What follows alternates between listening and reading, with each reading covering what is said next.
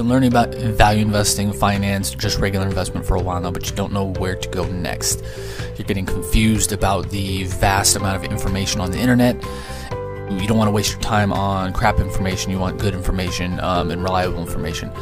In this series of videos on value investing and finance education, you will find those answers to those questions and much more. My name is Jason Rivera. Welcome to Value Investing and Finance Education.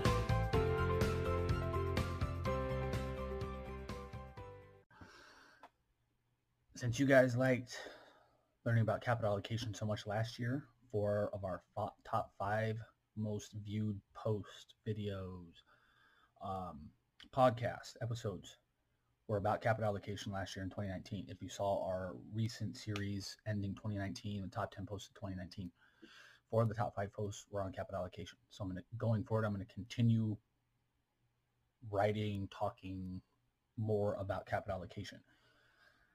Today, I'm going to talk about opportunity cost when it comes to capital allocation.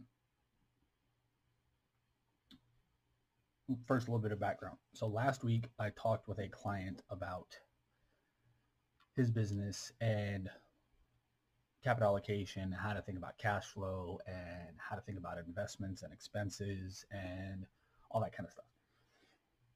We talked for about an hour and a half on the phone and one of what I thought was one of the most important things we talked about is when it comes to opportunity cost. So opportunity cost is the cost of doing something and essentially missing out on the opportunity to do something else. So I'm right now, one example, I'm right now making this video for you. My opportunity cost is I'm missing time spending with my kids. But am I really missing that time because I can spend time with my kids later after I make this video? Another example is when you, with your investment funds. Should you invest all of your money all of the time? Should you keep money like Warren Buffett does? Should what should you do with your investment funds? This is especially when it comes to value investing and opportunity cost. This is a very important concept because most of the time you're told to be 100% fully invested all the time. It's just kind of common knowledge, finance schools, 401ks, 403bs. Uh, you're pretty much invested 100% of your funds all the time. I do the complete opposite. I'm almost never 100% invested in the portfolios I manage because I want capital available to invest if I find a great opportunity if I'm 100% invested, I will either have to bypass the investment, lost opportunity cost, or I will have to sell one of my holdings, pay taxes on that, which you'll lose 25, 30%, whatever, whatever your tax bracket is. You'll lose 25% of that money about. Plus, you'll lose out on the potential upside of that stock if you don't want to sell it. Again, lost opportunity costs. So you're kind of juggling opportunity costs here. If you have funds available, Rich, right now the portfolios I manager after some more assets or after some more companies sold, uh, sold and liquidated and got bought out. I think about 55% in cash. Yes, I'm losing out on potential upside in investments, but I have, which is opportunity cost in itself, but I'm ready to invest if I find a great potential investment to me, or what you have to do is you have to figure out which is more important. The higher returns in the short term, by in this case would be investing 100% of the funds or having cash available for a potential great investment opportunity when it comes up. These are the kinds of things you have to think about when you're talking about capital allocation is and I just went through my list. There's 100, I think 143 points on my capital allocation checklist of things you need to think about when you're allocating capital. 143 separate things. Opportunity cost is just one of them. Frankly, it's one of the most important though. So the conversation I had with this client the other day is he's always kind of been told The same thing, the conventional wisdom. You need to invest 100% of your capital uh, or you're missing out, blah, blah, blah, blah, blah.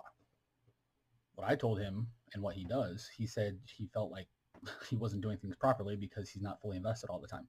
So he's missing out on the potential upside. What I told him is what I do. I keep capital, a certain certain percentage of capital available until I can find a great investment. Now, again, if I haven't bought a new stock in five years about, so the stocks I own are from five plus years ago. Many of the stocks I've owned since then, at that time, I was nearly 100% invested. I think it was like 80, 85% invested in the portfolios I managed. Since then, many companies have merged, gone bought out, liquidated. Um, stopped trading. I think one stopped trading. Uh, no, one liquidated, one couple sold out or merged. I don't think any went private, but so I went from 80, 85% cash or 80, 85% invested to about 55% invested or 55% cash, sorry, because I haven't bought anything new. Because I want that capital available to invest when the market crashes. Again, I don't time markets, but I just can't find individual investments that I want to invest in right now because the returns aren't good enough. So I'm going to wait until valuations become better. I'm not exactly timing the market because I'm using this time, again, opportunity cost, time over the last five years while I'm not investing and not reading uh, financial reports as much as I used to to find investments. I'm using it to read public company and private company financial statements to help their businesses grow. I'm using this time to learn stuff on my own to help my own businesses grow. Using this time to get more clients.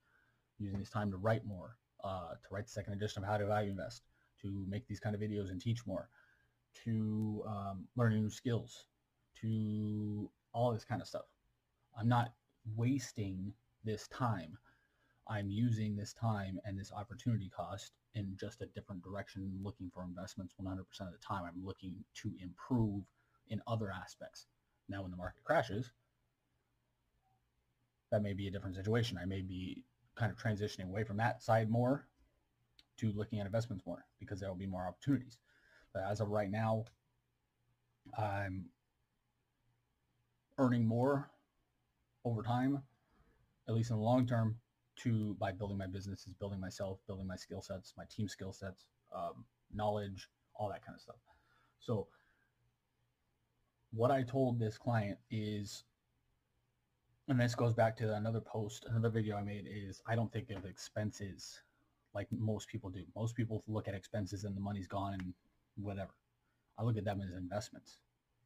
Even paying for my kids to do soccer or gymnastics or ballet they're, those are investments in them. The money is gone, but it's been invested in their knowledge and skills. Vacations with the family.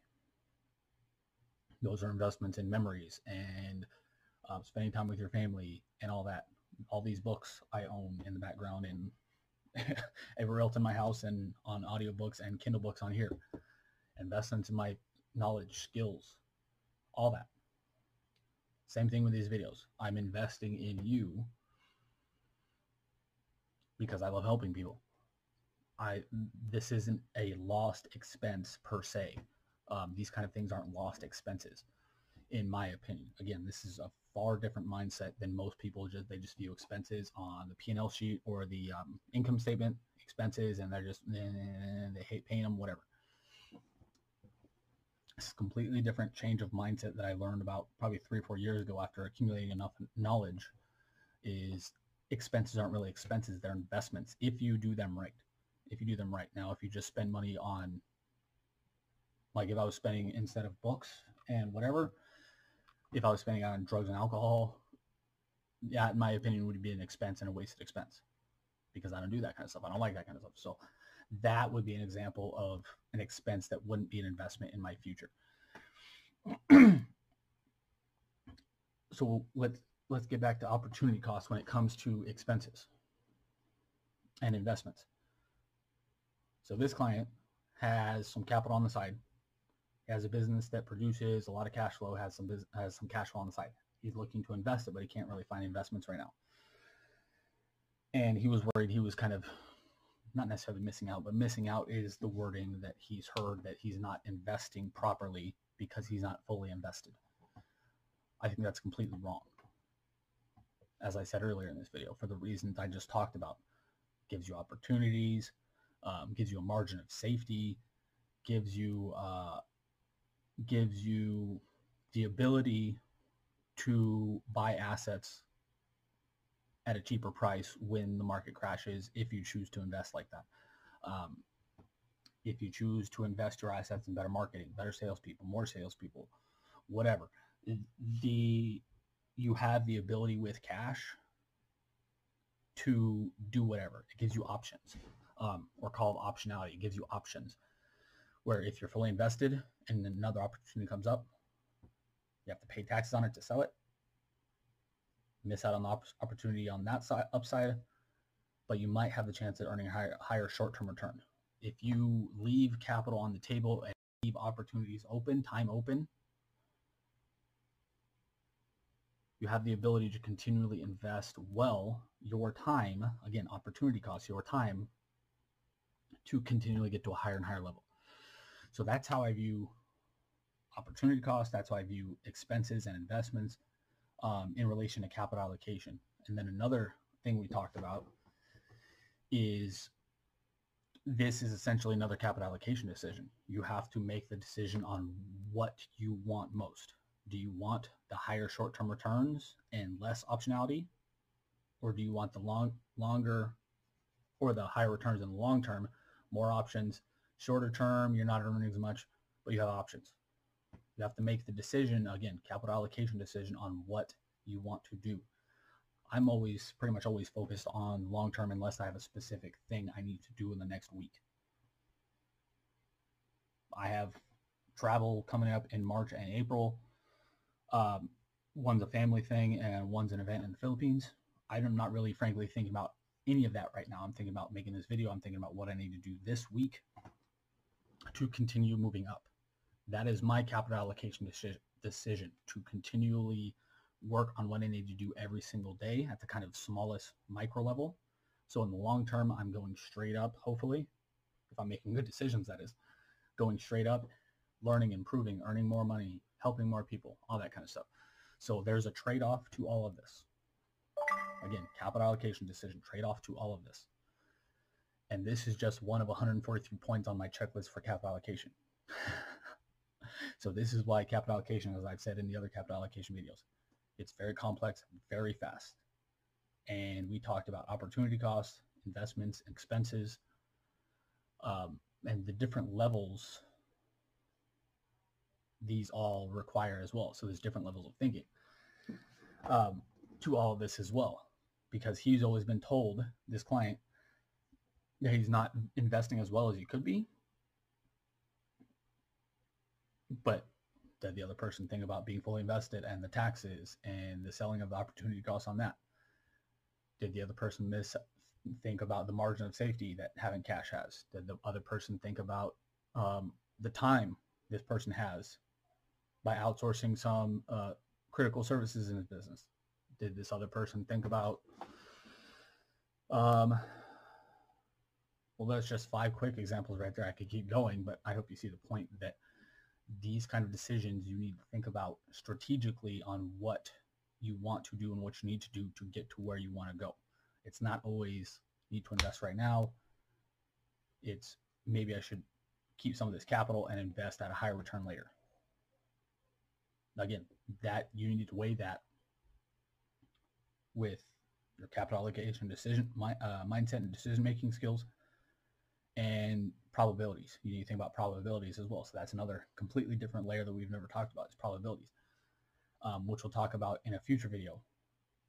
Uh, I don't want to talk about that today because that can be very, that can be a whole set of another videos. So, um, but we'll talk about probabilities at some point as well. But I hope this video helped on opportunity cost and capital allocation. Um, very important concept that I talked about with a client last week. And I want to talk to you a little bit about as well. Um, so I hope this helped any questions, comments, concerns, let me know in the comments below. If you're watching on YouTube or listening to the podcast, like, love, share, subscribe, download, hit the notification bell so you're notified anytime I release a new video and releasing new videos all the time. Until next time, hope you learned a lot. Um, hope you found this of value and I'll talk to you again soon. Have a good day. Bye.